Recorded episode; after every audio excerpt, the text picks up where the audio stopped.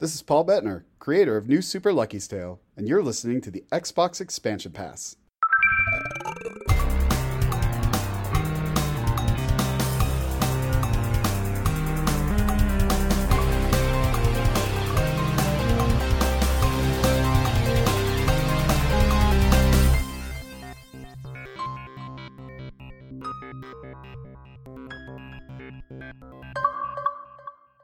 Welcome, one. Welcome all to episode 63 of the Xbox Expansion Pass, recorded on Sunday, December 27th, 2020. I am your host, Luke Lore, the Insipid Ghost. In this episode, I'll be taking your questions to round out the year and look ahead to what 2021 brings to the gaming verse as it pertains to the Xbox ecosystem. Enjoy. Yet another week of gaming is upon us and behind us. Welcome to XCP, discussing all things in the Gamerverse as they pertain to the Xbox ecosystem. And as I want to do each and every week, I want to offer a quick word of kindness to someone who has made my gaming week better. And because this episode is meant to be a touch unique in the XCP staple, I want to offer words of kindness to you, dear listener, and thank you for checking this show out.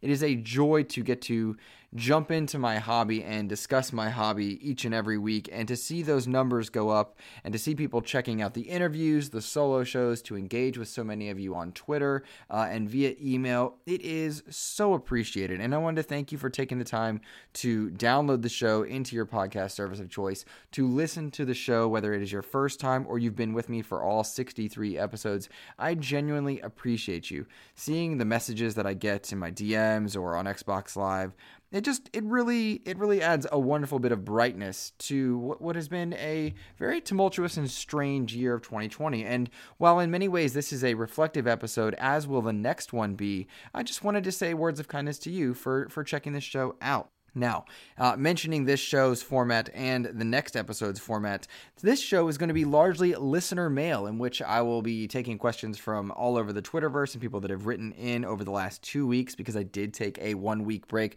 to kind of decompress and let uh, the stress of the year fade away, celebrate the holiday with family, uh, and then hit, hit it again uh, into this new year the next episode, if it's if we're able to pull it off, uh, is going to be myself, my good friend Mr. Kevin Butler, who is uh, I need a hero. The threes are E's. No, the E's are threes. Ah, whatever. His Twitch handle's weird.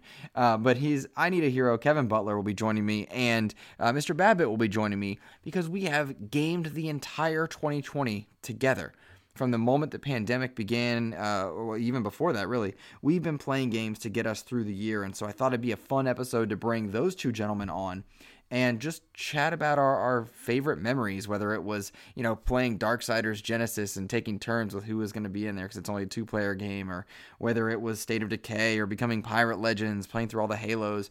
We're going to talk about all that and just look back on our year with, with multiplayer, with single player, with co op, competitive. Really just have a, a, good episode like that. And that will happen once Mr. Badbit is healthy. He's feeling under the weather. Um, but in the meantime, I suggest you check out, you know, Mr. Kevin Butler's uh, work. I need a hero on Twitch. The E's are threes, right? That's what it is. Uh, but yeah, I'm, I'm anxious to check him out. He's the hometown hero, so we'll go with that. Uh, but yeah, for this episode, it is it is a reflective episode. So there's not really not really any news to talk about. We've got some games with gold, which I can shout out very briefly. Little Nightmares, Dead Rising, King of Fighters, A13, and the game for the original Xbox Breakdown. Those are coming, but that's really the end of the news right? That's really the end of the news. And so, uh, in a moment, I'm going to jump into listener mail and really just talk about uh, all of your questions. And I'm looking forward to it. So, thank you for joining me. Thank you for this uh, fun, goofy episode that we're going to have. And I hope you look forward to many more good episodes in 2021. I've already started lining up guests, and I'm excited for you guys to hear from so many of the voices that are going to be joining me in the months of January and February and beyond. So, we'll see where that goes.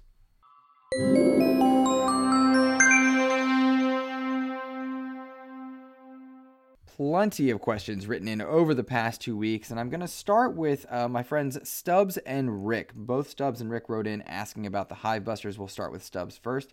He says, Luke, what are your thoughts on the Gears 5 Hive Busters DLC without spoilers? And Rick has a follow up question to that saying, Hi, Luke. After gr- the great work the Coalition did on Gears 5, I was wondering if they should do something different for the next game.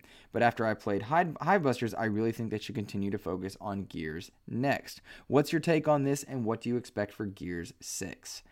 So let's tackle Stubbs' question first. Of course, he's asking what my thoughts are on the three ish hour DLC uh, that is a campaign narrative based DLC, Gears of War Hivebusters. Uh, man, oh man, I loved it. It's three hours, so it's compact. It's not uh, bloated in any means. It has a very ODST style vibe to it, in which you're playing through the world of Gears of War and you're playing with all the mechanics, but some of them their abilities have been augmented to feature some of their multiplayer suite. For example, Keegan can can hit Y, and then you are restocking your ammo for yourself and players around you. Keegan can uh, that's Keegan rather, but you know then Mac will throw up a shield, and Lahni has this really cool knife that electrifies people, and you can play with their abilities and upgrade them through the course of your three hours but you're playing through different biomes that are not in the Gears 5 standard suite. And if you are new to Gears 5 or you are unfamiliar or you're playing it on an old school Xbox, you should know that Gears 5 is perhaps the best looking first party game of the last generation and the upgrade that it makes into Xbox Series X is stunning. This is truly one of those games that shows off the power of the Series X and I wasn't able to take full advantage of the Gears 5 experience until I had an OLED TV as well. So to have a three-hour dive-in like Hivebusters that has story DLC that covers some of the tracks that uh, diehard lore fans like myself will know from the comic books and the novels, uh, but really is its own standalone entity, I think it's great. It's included with Game Pass Ultimate, so you can either pay 20 bucks to, to own it or you can just play it via Game Pass Ultimate, which is what everybody should be doing. Uh, I, I found this to be a wonderful augment to the Gears experience. I think if Gears 5 is daunting to you because it's a it's a, you know, 10 plus hour game, then this is a perfect entry point that you'll get the gameplay, you'll see the incredible visuals, as I mentioned, you're in different biomes, so the colors are really popping when you're in the jungle and you're around different trees, uh, and the water effects are just really, really cool. The premise, of course, is that you are uh, this band of three misfits, as every good war story begins with misfits, and you are are moving through trying to. Uh, locate a way to destroy a, a, swarm hive. That's really what you're trying to do. And you're exposed to a new enemy type that has acid, and you're going to try and harvest that acid to drop into different uh, swarm swarm nests, and that's the premise of Hivebusters. That's not a spoiler. That's just the premise of what the escape mode is uh, in Gears 5, and it really does a good job of, of telling a tale. It's, it's telling a tale very fast. There's some character development in it, but it is. Uh, hastily written in the right ways because it's the, it's the way that you want to consume that story. And the gameplay is just top notch Gears gameplay. Uh, the the frustration I think for a lot of people with Gears is that they'll say they just can't get into it. And I totally get that. I totally get that. Gears is for some people, not for others. Same with Halo and Call of Duty and any other game out there. However, the Hivebusters experience is compact enough that if Gears isn't your jam, but you still want a great game to play, it's perfect for that. The mechanics are top notch and all and, and have been throughout the entirety of Gears 5 as they continue to do refinements. Uh, the multiplayer suite is there, of course. You've got the co-op, you've got the competitive uh, campaign DLC is, is great to have on top of the regular campaign. I'm in it for Gears 5. Now, to go with Rick's question about as to, you know, should the coalition stick with Gears for their next game like Gears 6 or should they veer off uh, and do something different. I think that right now the coalition is in a transition period. They had gear this this Gears trifecta. They had Gears Pop on mobile, which didn't do too well. Gears Tactics, which was incredible. They of course worked with another studio, but they were they were a part of that. And they had Gears 5 and the multiplayer suite and the Hivebusters DLC and the competitive suite within that, within the multiplayer, which was co-op based as well. So there's a lot of balls to juggle when it comes to Gears of War. And all in all, I think they did a very good job. Gears 5 is the best Gears of War game to date. It's visually stunning, and the gameplay, as I've said 15 times now, is top notch. That said, it is not new, right? It isn't special. Gears of War fans know what they're getting. New fans know they're getting Gears of War. There's nothing really uh, revolutionary in that idea. And I, I would say you could say the same about a lot of different you know, franchises that are out there. When you play Uncharted, you know you're playing Uncharted. Even the incredible Uncharted 4 and all that it did for that franchise, it was still Uncharted, right? Uh, so Gears is no different in that. And whether or not the Coalition should take time off after a Gears heavy uh, run with those three titles, I think uh, is largely dependent on the studio culture. We saw Rod Fergusson depart, and then in the wake of his departure, they're getting to do more creative things. Uh, I know that from developer interviews and de- live streams and whatnot. It's nothing like secret there. But they're doing more creative things and they're playing with their characters and their, their game styles a little bit more. They're getting a little bit crazier with their maps and whatnot. Uh, maybe they branch off and continue to do some weird things or some more smaller DLCs like Hivebusters. That would be my preference. In fact, this Hivebusters esque side story thing, I love that. I loved Miles Morales for that reason. I love when I see Uncharted do things like Lost Legacy.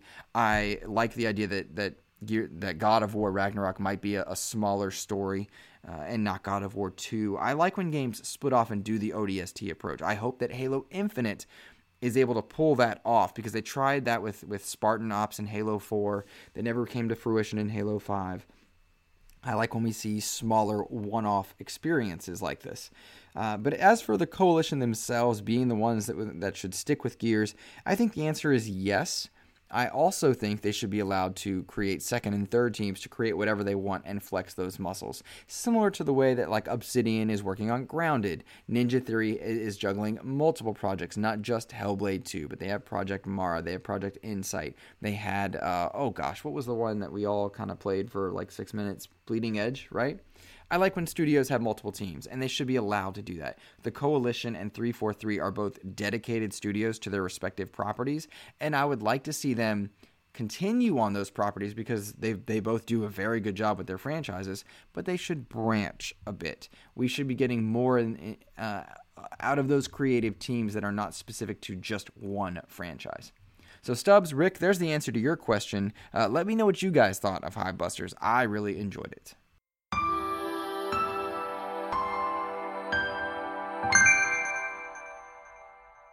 The next question comes from Game Positive YT over on Twitter. Of course, the YT for YouTube. Game Positive writing in Do you think that uh, while a lot of developers love Game Pass, some indies might hold back releases from Xbox because they do not want to release onto Game Pass or do not want to compete against Game Pass titles as retail releases? Games like Hades, Pathless, Fall Guys, Stray, etc. Game Positive, that is a great question. I I have often struggled with the idea of this immense value that we get with Game Pass. Everybody should have it. I, I'm a staunch supporter of it. I genuinely think we should all have Game Pass Ultimate. It is by far the best value in gaming.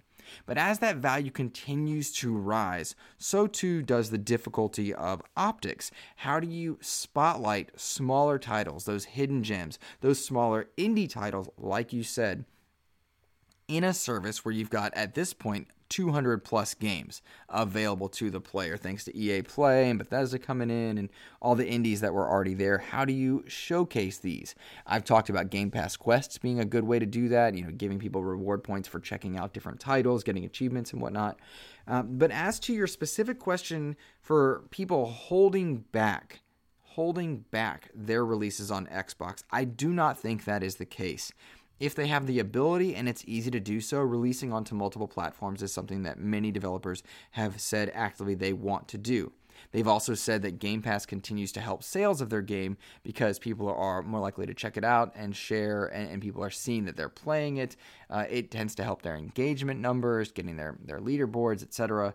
It, it's good all around for them. The question of optics, though, is a great one. Would a game like Hades have been really seen and seen well if it dropped into Game Pass and not necessarily onto the Switch or, or something like that. And I don't have metrics or data to show that offhand, but I think it's a fair question to ask. I do not think, though, that when you're dealing with games of the quality like Hades, Fall Guys, and Pathless that know what they are and do what they do so well, I don't think that's necessarily a question for them for smaller titles that are kind of middling and in between there, uh, I think of something like randomly like Mr. Shifty over on the Switch uh, and now onto Xbox. That would probably have benefited from being in Game Pass and more people uh, able to check it out. So I think in most cases, you want your game onto Game Pass, Game Pass for PC, Game Pass Ultimate, Game Pass on console, Android, whatever it is, because it's that many more screens for people to check out your work. The question of profitability, I think, is a fair one to ask after that, though. You know, is it financially viable to be in Game Pass? Uh, and it depends largely on the deal you make. And I'm curious if we will ever see made public specifics to those deals. Microsoft has not commented on them in the past. We've heard some developers come out and say that, yo, I would rather get the the big upfront money for Game Pass versus the engagement stuff and and there are different studios that cut different deals. Some of those deals are becoming more and more transparent. Some publishers are now publishing their contracting uh, agreements with different people. a company like Raw Fury just came out and showcased what it is they take into account when they're giving people contracts. And I think that's a good practice right now. I don't know if that's a long term good thing or not. I just don't have the knowledge base for that. In my mind, it sounds good. Uh, but I think it's a great question to ask Game Positive. You know, do companies want to hold back because they would rather just sell games over on, on other platforms? And I don't think the answer is yes. I think they would rather be in Game Pass versus not. They would rather be available, get the upfront monies or, or the spotlight that comes from it. And we know that games cycle out of it. So sales for that game would, would go up. We also see a lot of games structure their economic models to be available as a base game play the entire game it's in game pass sure and then you have incentive uh, to purchase you know dlc microtransactions cosmetics things like that. Um, there's a lot of pushback on that method from some. I subscribe to that method. I like that method the idea that i can spend money to support something and it's up to me as the consumer to not be taken advantage of and to avoid any egregious spending. That is also a lot of responsibility and not everyone is as informed as someone who hosts a podcast or has access to free games in some cases. So there is a balance to that that I recognize. But great question, Game Positive. I appreciate it, man. Thanks for writing in.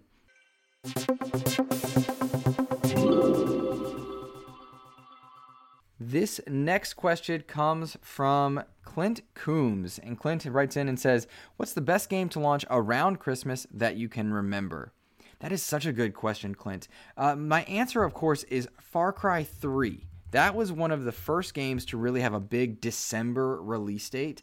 And at the time, I remember working, I believe I was working at GameStop at the time. Uh, we were surprised by the fact that it would be coming out. That was in 2012. I believe is when it released 2012 uh, in December and it oh you know what it was it was late November early December but it felt like a big deal because it was coming out after Black Friday and that game was so good. To my mind, it was revolutionary in the world of open world games. There were other games that had done first person exploration and combat well, but didn't land the open world aspect of it in the way that Far Cry did with such a dynamic world. I mean, I, I used to sell people the game with a true story, mind you, where I was playing Far Cry 3 and I was hunting, I think it was a deer, and I was moving in to bow the deer down, and then a mountain lion attacked the deer while I was going after it. And so I shot the mountain lion uh, and got both of them. And then in the midst of all that, I think I panicked and threw a Molotov, which lit the whole forest on fire. And I saw other animals running away from the fire. And it was just so cool to see all of it happen in real time. The, the mountain lion hunting the deer that I was also hunting, and then the fire. It was just really cool. And so I think that Far Cry 3 did a lot for games that were coming out post Black Friday but pre Christmas uh, because those are big. That's just a very strange time to to miss out on some of the Black Friday sales and and the spotlight that you get from being in advertisements, but then to be available pre Christmas was interesting as well. I, I think that window has died down a little bit with the rise of digital distribution. I mean, we're seeing so many games be sold digitally. I think it was something like 70 ish percent of Cyberpunk sales came from digital sales, which is just nuts. And then you think about the fact that they sold 13 million copies of Cyberpunk 2077 without, I'm sorry, with that including the refunds. So it's just nuts. Um, but yeah, man, my answer to your question, which game you know came out around Christmas time, uh, sticks out in my mind. It's definitely Far Cry 3. What a great, what a great game that was, and and what a dope dope thing to do to kind of open up that December window for other games to be successful in? So that's a good question, Clint. Thanks.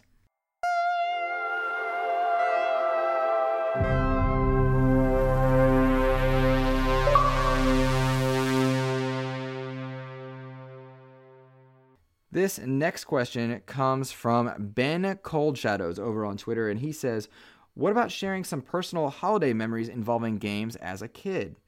Oh, Ben, oh man, that I, love this question because I get to go down memory lane, and I think I've talked about it before. But many a Christmas, many a Christmas, one Christmas, uh, I received Metal Gear Solid, Metal Gear Solid for Christmas from my grandmother. It was a huge deal to get a game like this. Two discs. I've been following it in magazines. I had posters on the wall.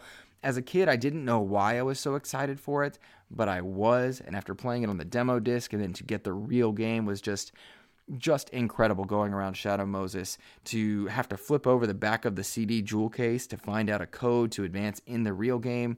It was just a super incredible experience. And I can remember staying up all night playing that game. Snow was outside. I got snowed in that January so we couldn't go to school and so i would just play metal gear solid all day and then quite coincidentally several years later the same event kind of happened with metal gear solid 2 sons of liberty same grandma got me the gift for uh, the holiday i believe i had a demo disc for that as well later on we were snowed in through the month of january and i played through all of metal gear 2 multiple times and it was just a, wonderful time, and I remember it so fondly. Just sitting downstairs uh, into the evening hours in soccer pants, in in my my my my like relaxed gear, and just playing on the, the PlayStation the the experiences of Metal Gear Solids one and two, and that, that was awesome.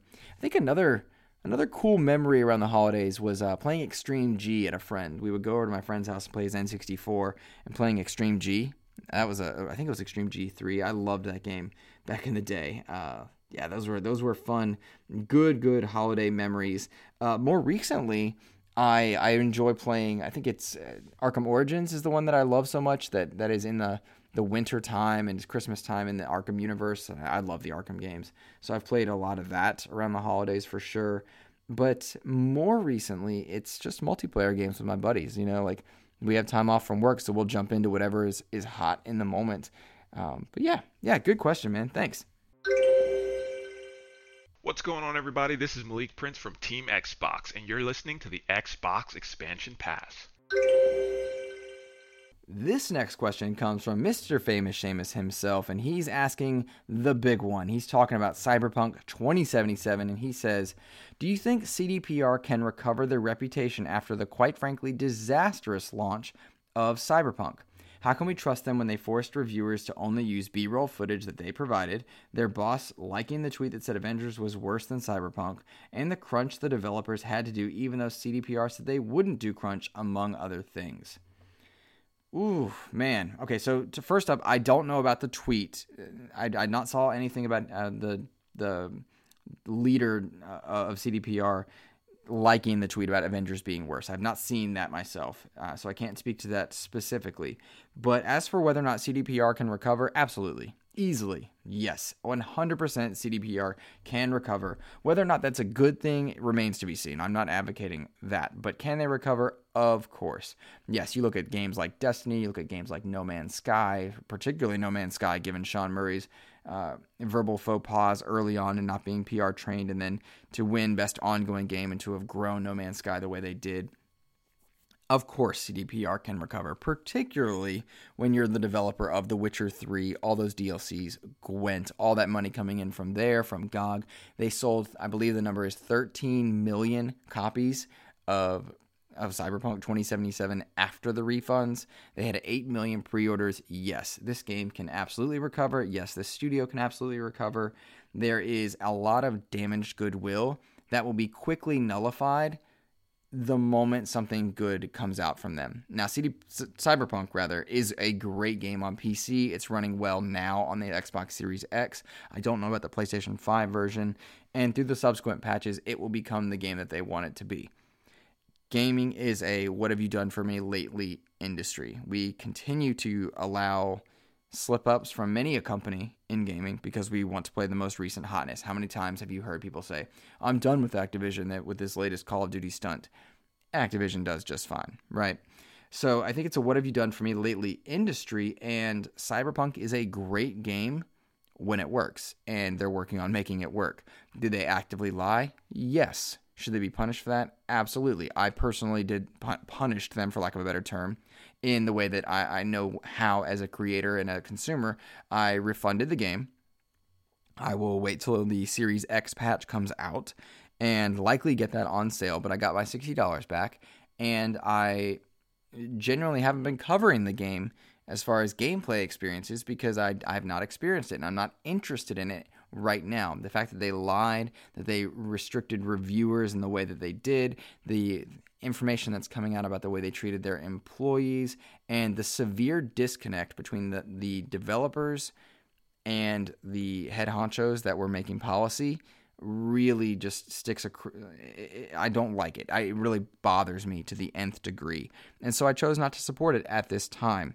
Do I think there'll be ramifications of their decisions? Yes. Do I think they've done a good job uh, at fixing and course correcting some of their messaging? Absolutely not.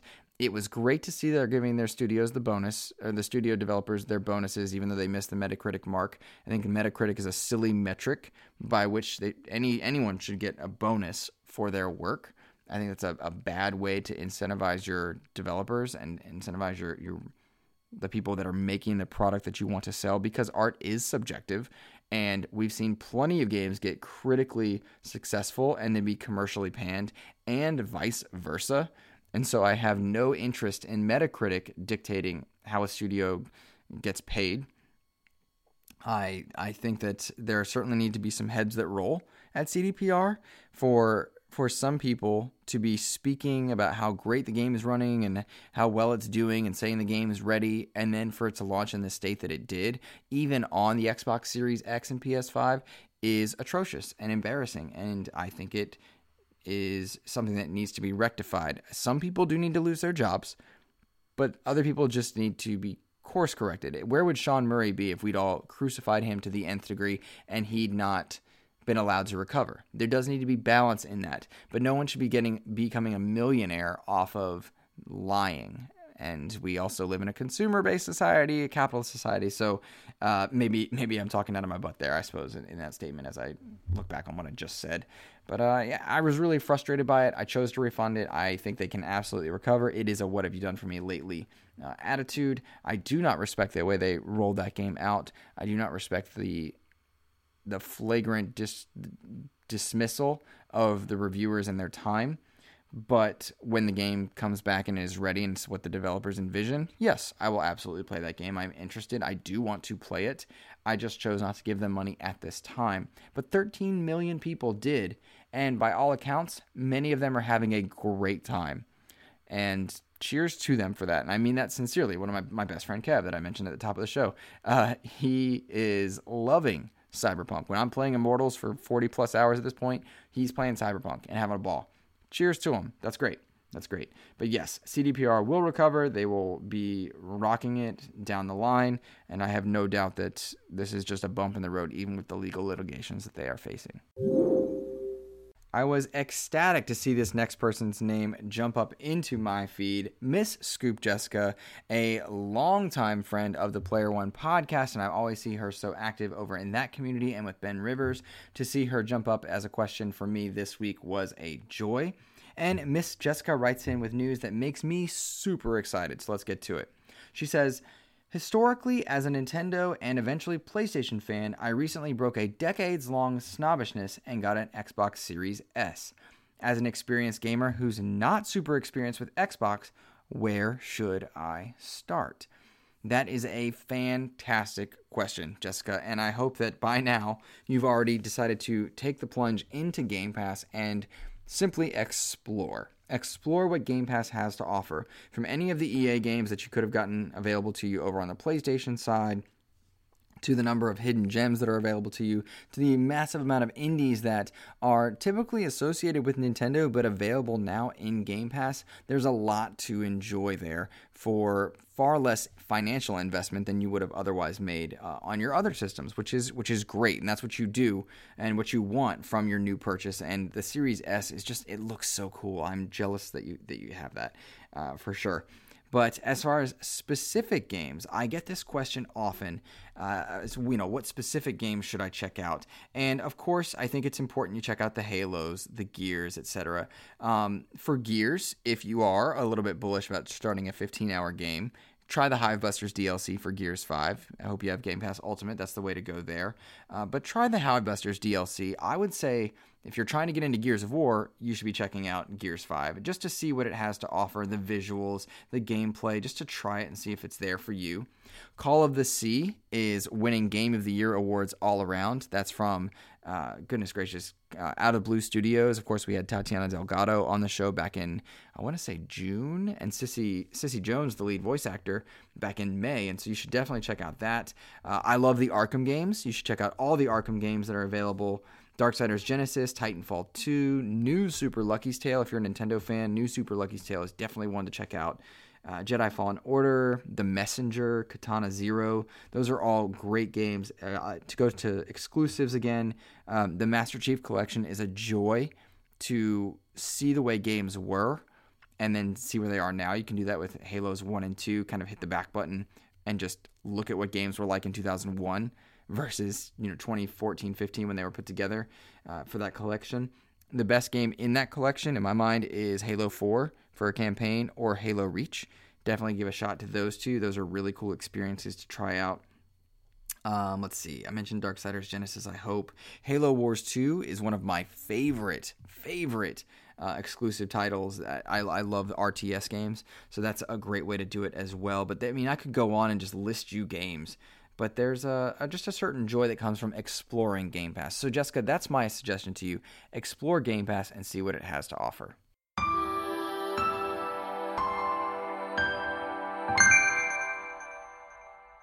This next question's got me shaking my head as it always does when it comes from Mr. Edward Varnell at the Retro Code over on Twitter.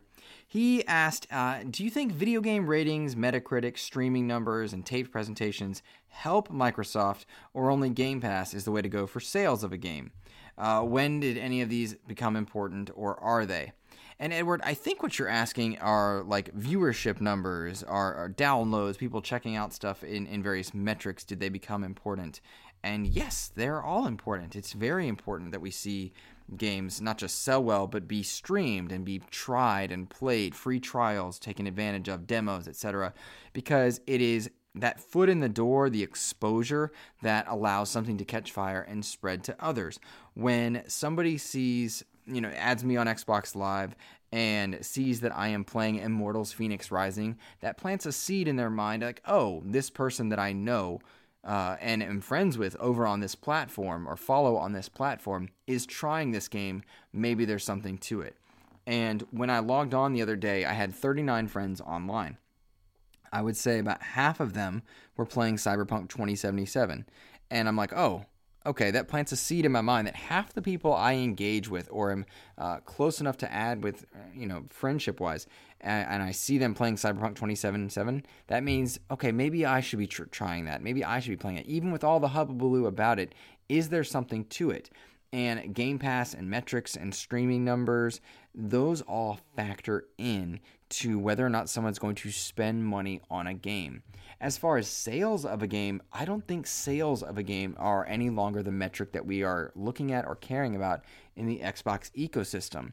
To a point, they are absolutely relevant, but it's not sales of a game any longer.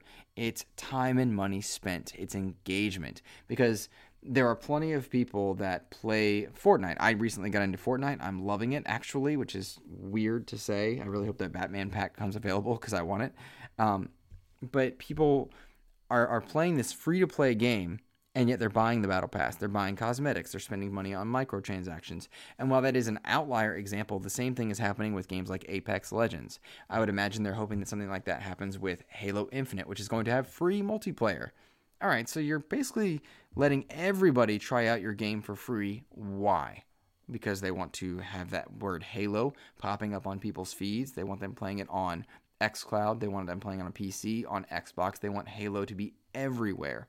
So I think that those are are metrics that are very important. Those streaming numbers make a big difference. You could tell with Avengers that that game really disappointed a lot of people even before the the critical score, the Metacritic score People weren't playing it. People weren't streaming it. People weren't interested in it past a certain point. And that game has a lot of free DLC and a lot of paid DLC, and no one's paying for it because no one's playing it. And there's a lot to, to weigh in that category. So, yes, those are important numbers. It is not just about sales. Uh, I hope I answered your question well, my good sir. The next question comes from Mr. Skedaddle, and he writes in, of course, saying, What are your thoughts on Tim Schafer of Double Fine distancing himself or themselves from making a Banjo Kazooie game when he recently spoke on IGN? If you're unfamiliar of what he's talking about, Tim Schafer was recently on an interview with Ryan McCaffrey for his show. I believe it was for Podcast Unlocked. It could have been for Unfiltered. Uh, but Tim Schafer was asked by Ryan about you know, making a Banjo Kazooie game. A lot of people think that Double Fine has the talent and the skill to do that. Of course, they're making Psychonauts 2. And his response, I'm sorry, Tim Schafer's response was was very cautious and essentially backed away from the idea that people should be thinking that. He said, you know, Rare is still out there. They're the ones that should be making Banjo Kazooie. Double Fine, perhaps not not the right studio to do it. It doesn't make sense for us to do it. it doesn't match their vision for the games they want to make. And Skedaddle, I too, like many people, understand why we would go with, you know, why not have Double Fine make it? They're really talented. They got a lot of personality. Why not have them have a go with it? In fact, I, I kind of want them to, if I'm being honest. I would love to see what a Tim Schafer led Banjo Kazooie game would be. But for him to be so cautious and to back away from it and, and as you said, distance himself from the idea of working on Banjo Kazooie, that that's pretty telling in and of itself. When a creator says, you know, I don't want to create that, I think that means the art that we would get from it is not likely to be what everybody envisions. And there's a lot of pressure if you're going to be taking over Banjo Kazooie, right? Which the, the further we get from that, or the last game, Banjo Tooie or whatever it, it was, the further we get from it, the more the legend builds. And then he's back in, and we put Banjo in Smash, and Rare's putting out hits with with Sea of Thieves, 11 million concurrent players, or some, something crazy like that. Uh, Rare, the pressure should be on Rare. You know, they offloaded Battletoads to Dlala, and that had mixed results. I thought Dlala did a good job with certain aspects of Battletoads, but you know, it gave a lot of diehard fans what they wanted. But did it really land? Do you want to be responsible for something like Banjo Kazooie not landing? There's a lot of pressure that comes with it. So I thought it made perfect sense that Tim backed away from the idea of, of, them being the ones to make it. I think it's important that the creators within the Xbox ecosystem, particularly as they acquire so many studios, they need to be allowed to make what they want to make. As long as they're putting out games into the, the ether for Microsoft uh, and they're acquiring studios to do that, they should be allowed to make what they want to make. If they are building studios, like you have the initiative, then it's a little bit different. The way they built 343 and the coalition, they said, all right, you are making this game with this timeline and this genre. Cool, no problem. I think that's important. But when you have a studio like Double Fine, who was acquired, they should be free to make what they want to make. And I don't think we need to be cautious about, or rather, nervous is the right word, about Microsoft allowing developers to create. They seem to have a, be giving many of their studios a wide berth. Uh, you mean, for goodness sakes, they, they, they instead of doing a CDPR and pushing Halo out before it was ready, they said, nope, wait. Don't just wait. Wait over a year. That game would have been out uh, early November, and they showed it in July, and it's now coming out a year and a half after July of when they showed it. So it's like, oh, okay, we're, we're waiting. We're going to do it right. So I think we should we should have be cautiously optimistic for whatever Banjo Kazooie uh, has in its future, but it's not going to be related to Double Fine.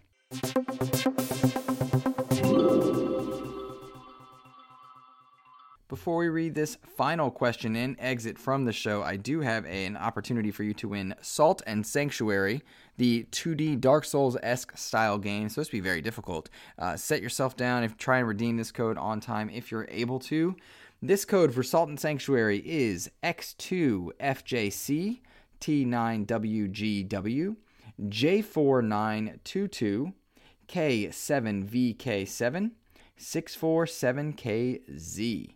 That was for Salt and Sanctuary. Hope you got it. If you did not, you do have an opportunity to win one of two Game Pass for PC codes that listener James Suddy was kind enough to give me. giving away those over on my Twitter feed. If you search back just a little bit, you can find the tweet that you need to retweet um, for that, and I will pick the winner early in next week. I do also have one more code for Bartlow's Dread Machine, uh, and maybe a few more giveaways to come up over you know as we go through.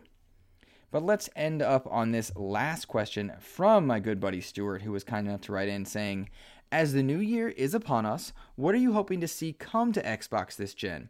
For me, it's a brand new Dead Space or third person AAA game from Microsoft Studios.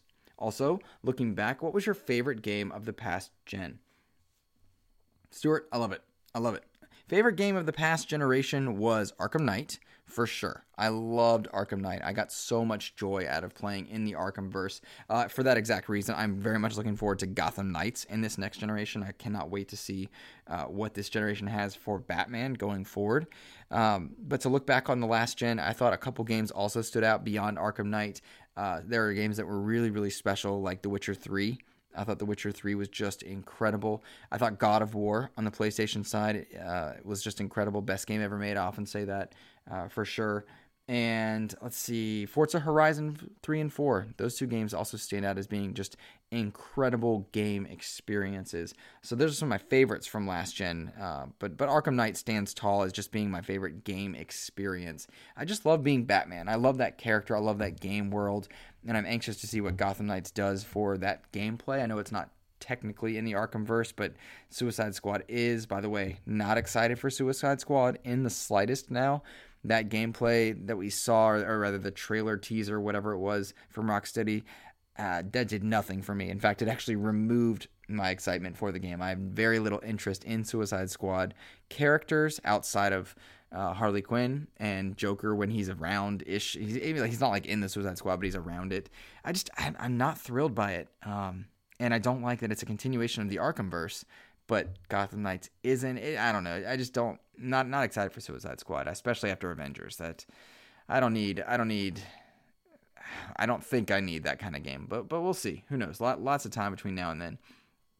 Really looking forward to uh, the new Halo Infinite. I want to see really how they plan to rectify it, how they plan to uh, approach the criticisms of the demo, but also provide for Halo fans. I want to see how gaming models in the next generation change Fortnite certainly did a lot for the three, the free to play genre and battle royales as well, but Fortnite in and of itself is becoming a platform for concerts, for events, for celebrating holidays and New Year's and and all these different types of approaches. So what does what does gaming look like in this next generation as we see more screens become available, as we see crossplay, cross save, cross buy, cross everything continue to evolve. I mean, my best memories over the past few weeks are playing Call of Duty and Fortnite with friends that are on Xbox Ones, on PlayStation 4s, PlayStation 5s, my Xbox Series X, and PC. I mean, it's just that's cool. That's the future. And so I want to see what next gen has for that.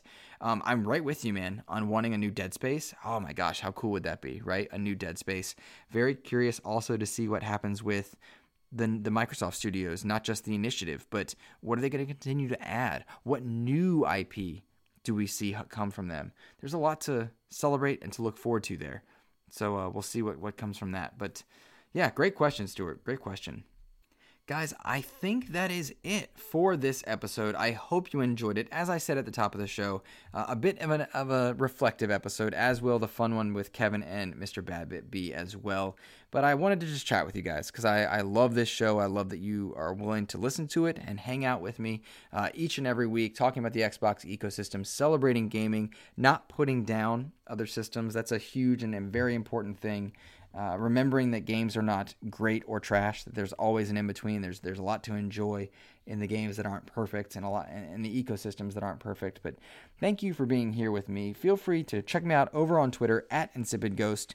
You can of course follow this show on any of the podcast platforms. You can always email me insipidghost at gmail.com. Happy holidays, happy new year, and I look forward to hanging out with you guys again. Take care.